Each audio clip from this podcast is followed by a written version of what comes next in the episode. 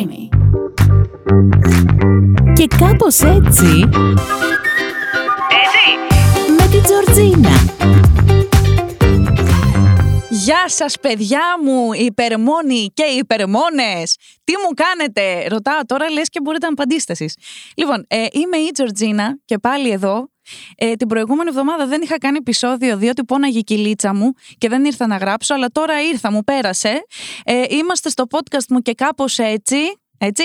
Ε, και έχουμε τις δικές σας ιστορίες και σήμερα με συγκεκριμένη θεματολογία. Εσείς πάντα ακούτε βέβαια το podcast μου στο κινητό σας ή στον υπολογιστή σας ή όπου αλλού το ακούτε, από το streaming ή από οποιαδήποτε άλλη πλατφόρμα επιλέγετε για να ακούσετε τα podcast σας. Από εκεί και πέρα τώρα, εγώ είμαι πιστή ε, στο ότι σας είπα ότι θα έχουμε κάθε εβδομάδα νέα θεματολογία. Φυσικά και είμαι. Δεν περιμένω να μου απαντήσετε και αυτή τη φορά, διότι γνωρίζω την απάντηση. Φυσικά και είμαι πιστή. Και τι θεματολογία σας έχω σήμερα, ερωτική εξομολόγηση. Θα τα βλέπετε και δεν θα τα πιστεύετε, παιδιά. Σας ζήτησα λοιπόν ιστορίες που έχουν να κάνουν με δική σας ερωτική εξομολόγηση σε κάποιον ή με εξομολόγηση που έκανε κάποιος σε εσάς. Εν τω μεταξύ, όσοι δεν με ακολουθείτε στο Instagram, Εντάξει, OK, okay, τέλος πάντων, δεν θα ασχοληθούμε πάρα πολύ. Απλά ακολουθήστε με στο Instagram και στείλτε μου κι εσείς τις ε, ιστορίες σας εκεί, ανάλογα με τη θεματολογία που σας ζητάω κάθε φορά. Στο Instagram με λένε Georgina μετά ZW. Είμαι μέσα σε μία πεταλούδα, έτσι, αυτή είναι η φωτογραφία μου στο Instagram, η οποία πεταλούδα όμως, πόσο καιρό τώρα σας λέω, ότι είναι λευκή. Και μου στέλνει μία follower μου μήνυμα προχθές και μου λέει: Τζορτζίνα, άκουσα να σου πω κάτι. Χάνουμε, μου λέει, followers και, και ακροατές. Επειδή εσύ μου λέει δεν μπορείς να ξεχωρίσεις δύο χρώματα, μου λέει. Η πεταλούδα μου λέει δεν είναι λευκή. Η πεταλούδα ε, απ' έξω λέει είναι λευκή. Απ' μέσα εσύ και η πεταλούδα είστε μπλε. Επομένως λοιπόν, η πεταλούδα είναι μπλε, παιδιά. Η αλήθεια είναι αυτή. Και μέσα στην πεταλούδα είμαι κι εγώ κάπου εκεί. Φαίνομαι δηλαδή κι εγώ. Γιατί να μην φαίνομαι, δηλαδή δεν κατάλαβα τι έχω για να μην φανώ. Λοιπόν, ξεκινάω εγώ τώρα με την πρώτη ιστορία. Τουν, τουν, τουν, τουν, Πάμε. Μου λέει λοιπόν εδώ ε, μία φίλη. Βγήκαμε ενώ είχε κοπέλα. Δεν ξεκινάμε καλά. Δηλαδή το περίμενα τώρα ότι δεν θα πάει καλά η φάση. Παίχτηκε κάποια φάση και την δεύτερη φορά που βγήκαμε άρχισε να κλαίει στην αγκαλιά μου. Αυτό είναι. Λέγοντας ότι θέλει να το πάμε σοβαρά και πως έχει χωρίσει. Και πώ θα χωρίσει, συγγνώμη. Γιατί έκλαιγε το παιδί αυτό, ήταν πάρα πολύ συναχωρημένο το παιδί, βέβαια, έτσι βρέθηκε σε πολύ δύσκολη και δυσμενή θέση. Ε, άρα εδώ έχουμε την ερωτική εξομολόγηση. Έκλειγε στην αγκαλιά της και της έλεγε ότι θέλει να το πάνε σοβαρά και πώ θα χωρίσει. Χώρισε, λέει, μετά από κάτι μέρες. Είπε ότι δεν θέλει να με αποχωριστεί και ότι γενικά ένιωθε μαζί μου όπως δεν τον έχει κάνει να νιώσει καμία άλλη. Αυτός 26 χρονών. Μετά από δύο μήνες, αφού με έπεισε να κάνουμε σοβαρή σχέση, με κεράτωσε με μία γνωστή μου, για την οποία με είχε διαβεβαιώσει ότι δεν τρέχει τίποτα και ότι δεν είναι το στυλ του. Αυτό σημαίνει υπερμόνη. Θέλω να μπουν χειροκροτήματα, παρακαλώ, τώρα. Ευχαριστώ πολύ. Ευχαριστώ πολύ, ευχαριστώ. Ε, λοιπόν, παιδιά, θέλω να τονίσουμε βέβαια σε αυτό το σημείο ότι βλέπω ότι καταλαβαίνουμε όλοι πλέον τον ορισμό του υπερμόνου. Μ' αρέσει που έχετε πιάσει το νόημα και αντιλαμβάνεστε τις ορολογίες που χρησιμοποιούμε σε αυτό το podcast και βέβαια στο προφίλ μου στο Instagram. Θέλω να σχολιάσω πάρα πολλά πράγματα δυστυχώς αυτή την ιστορία. Δεν θέλω να την αφήσω να περάσει έτσι. Πρώτον, αυτός ο κύριος, ο 26 χρονών, ο οποίος χώρισε για να είναι μαζί σου, είναι ένα κακό σημάδι, παιδιά, αυτό. Δηλαδή, μία στις χίλιες μπορεί αυτό να είναι ένας πραγματικός έρωτας, που είναι τόσο μεγάλος που θα χωρίσει ο άλλος για να είναι μαζί σου, αλλά αυτή είναι μία στις χίλιες. Ο άνθρωπος ο οποίος έχει την τάση να διακόπτει την σχέση του ε, για οποιονδήποτε άλλο λόγο ή καλά να, να κερατώνει, δεν το συζητάμε καν. Και τόσο εύκολα να χωρίζει για να είναι με κάποιον άλλον άνθρωπο, ε, δεν είναι ένα καλό σημάδι. Πάει να πει ότι είναι ένα μοτίβο αυτό. Είναι πάρα πολύ δύσκολο ένας άνθρωπος τέτοιου τύπου να παραμείνει μεταπιστός και σε σένα. Να τα λέμε αυτά. Να μην θεωρούμε ότι δεν μας αφορά αυτό που συμβαίνει στον άλλον. Παιδιά, αυτός που χωρίζει για μας είναι πολύ μεγάλο ρίσκο που τον έχουμε πάρει για σχέση μας. Πρώτον αυτό. Και δεύτερον, εννοείται, επειδή μου είπες εδώ ότι σε κεράτωσε με μία γνωστή σου με την οποία σε είχε διαβεβαιώσει ότι δεν τρέχει τίποτα. Παιδιά, εννοείται ότι αυτές για τις οποίες μας διαβεβαιώνουν ότι δεν τρέχει τίποτα και αυτοί για τους οποίους οι κοπέλες σας διαβεβαιώνουν ότι δεν τρέχει τίποτα, τρέχει πάντα πω, πω, τι τρέχει. Δεν μπορείτε να φανταστείτε τώρα τι γίνεται εκεί πέρα. Δηλαδή δεν υπάρχει περίπτωση. Και πάντα είναι αυτοί οι άνθρωποι που φοβόμαστε εμείς ότι κάτι γίνεται και μας διαβεβαιώνουν συνέχεια ότι δεν γίνεται τίποτα. Είναι αυτοί οι άνθρωποι με τους οποίους θα δούμε ένα μήνυμα στο τέλος της ημέρας ή θα μας κερατώσουν με αυτούς. Και εμένα μου έχει συμβεί δύο φορές. Είναι τραγικό το συνέστημα. Με έχουν κερατώσει δηλαδή με κοπέλα που τη φοβόμουν κατά τη διάρκεια της σχέσης. Ε, και θέλω να πω ότι πρέπει να εμπιστεύεστε πάντα το ενστικτό σας, παιδιά. Όταν κάτι σας φαίνεται ότι δεν πάει καλά, δεν πάει καλά. Πάμε παρακάτω. Πάμε λοιπόν στην επόμενη ιστορία, η οποία είναι έτσι, μου έχει στείλει φίλη κάποιες λεπτομέρειες εδώ για να δούμε. Μας λέει λοιπόν η φίλη, λοιπόν, ερωτική εξομολόγηση. Η πιο έπικα ερωτική εξομολόγηση που έκανα ήταν για όλους τους λάθος λόγους και την κατευχαριστήθηκα και εγώ τις ευχαριστία με τις ερωτικές εξομολογήσεις, αφού μου περάσει η απογοήτευση που παίρνω συνήθως μετά από αυτές, τις ε, έχω ευχαριστηθεί, συνειδητοποιώ αργότερα. Λοιπόν, η φίλη λέει ότι πριν χρόνια είχε γνωρίσει τύπο μέσω παρέας. Αυτός λοιπόν ήταν πολύ ωραίος, υπεργόμενο, μας λέει η φίλη, μου είχε φάει το σαγόνι, μου είχε φύγει, συγγνώμη, το σαγόνι με το που τον είδα. Και από την πρώτη στιγμή έδειξε ενδιαφέρον σε φάση που ένιωσα άβολα. Τέλος πάντων, ανταλλάσσουμε τηλέφωνα, από το ίδιο βράδυ ξεκινάμε τηλέφωνα. Κρύπινε άλλο επίπεδου. Μιλάμε κάθε μέρα ώρες ατελείωτες. Που, OK, okay, αν σ' αρέσει ο άλλος, το βρίσκεις πολύ cute όλο αυτό και καθόλου ακατάλληλο και αλλοπρόσαλο, όπως είναι δηλαδή στην πραγματικότητα. Καλά, εγώ δεν το βρίσκω αλλοπρόσαλο. Άμα δύο άνθρωποι γνωριστούν και γουστάρονται full, ε, μπορεί να μιλάνε στο τηλέφωνο από την πρώτη μέρα πάρα πολύ. Άμα υπάρχει χημεία, έτσι γίνεται και με τους φίλους και με τους γκόμενους, ας πούμε. Περνάμε μία-δύο εβδομάδες έτσι χωρίς να βρισκόμαστε Πράγμα που μου φαινόταν περίεργο. Ε, ναι, αυτό είναι περίεργο. Αλλά OK, okay, δεν θα τον παρακάλαγα κιόλας. Ο τύπος μου μίλαγε συνέχεια για τον εαυτό του, για την καθημερινότητά του, αλλά κουβέντα για να βρεθούμε κτλ. Όχι. Οπότε έχω αρχίσει και βαριέμαι καταλαβαίνω πως ο τύπος έχει σίγουρα κάποια διαταραχούλα και γουστάρει μόνο να μιλάει με μηνύματα και γενικά η επικοινωνία να είναι μόνο μέσω τηλεφώνου. Αλλά κι εγώ η καψερή είχα βαρεθεί καταπληκτικά. Καλά.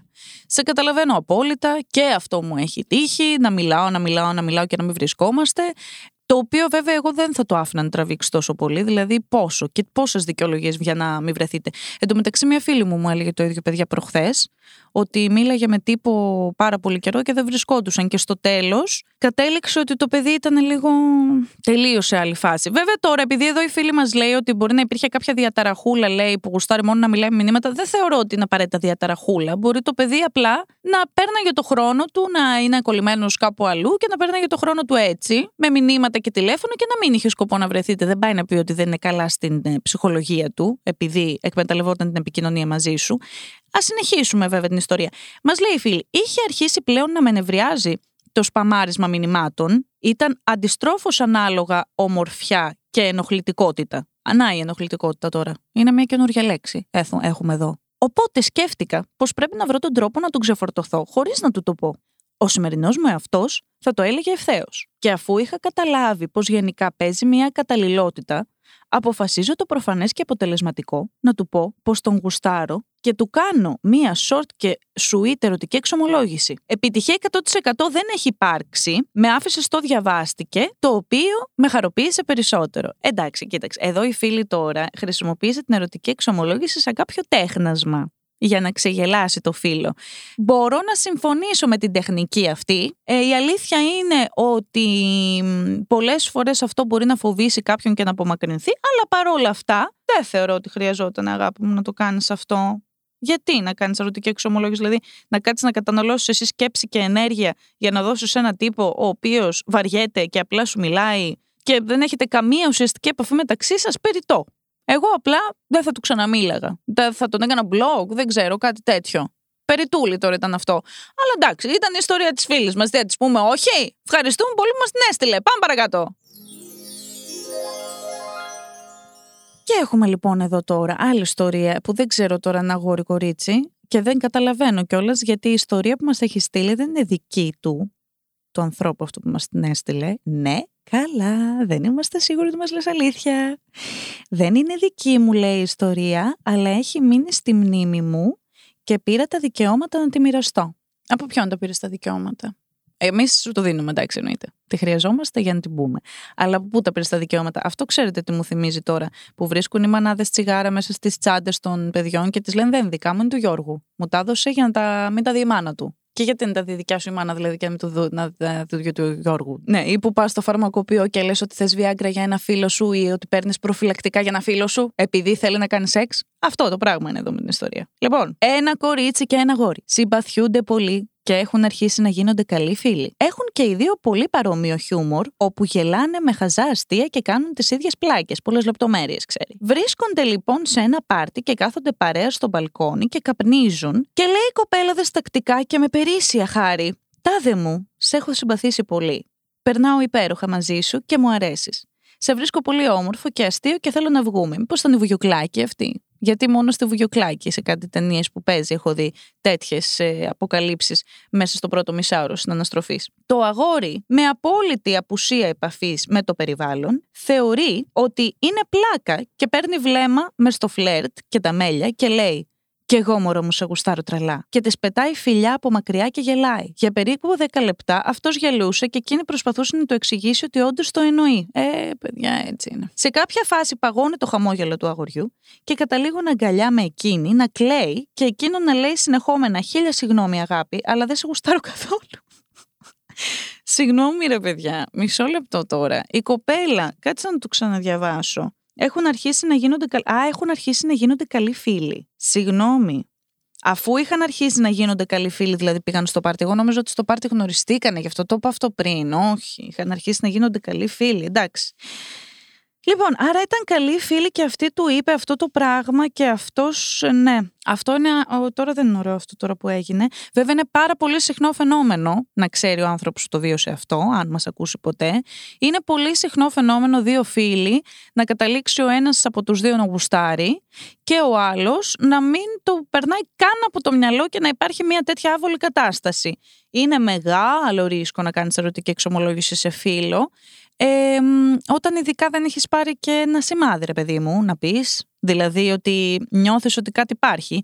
Τώρα μπορεί να υπάρχει και το false alarm.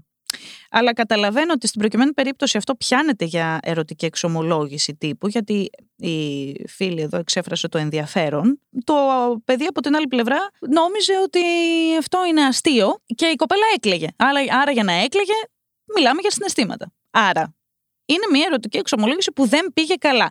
Λοιπόν, όταν κάνουμε ερωτικές εξομολογήσεις σε φίλους, παιδιά, και γενικά, παιδιά, όταν είναι να πάτε να κάνετε ερωτική εξομολόγηση, σκεφτείτε το δύο και τρεις φορές τώρα. Μην μου πηγαίνετε έτσι αέρα πατέρα, ό,τι μας έρθει εκείνη την ώρα και θα πάω να το ζήσω. Όχι, προσέχουμε πολύ καλά. Πού πάμε να δώσουμε τόσο βαθιές πληροφορίες και ποιος θα είναι ο αποδέκτης, δηλαδή κάτι το οποίο είναι τόσο σημαντικό για μας. Προσέχουμε που πάμε και το δίνουμε. Δεν πάμε σε κάποιον άνθρωπο ο οποίος είναι 80% οι πιθανότητες να μας ε, απογοητεύσει και να μας κάνει να νιώσουμε άσχημα, να του πούμε ότι είμαστε ερωτευμένοι μαζί του. Δηλαδή, είναι καλό να εκφράζουμε τα συναισθήματά μας, αλλά όχι σε όλες τις περιπτώσεις. Στις περιπτώσεις που υπάρχει κάτι που μπορεί να προκύψει από αυτό.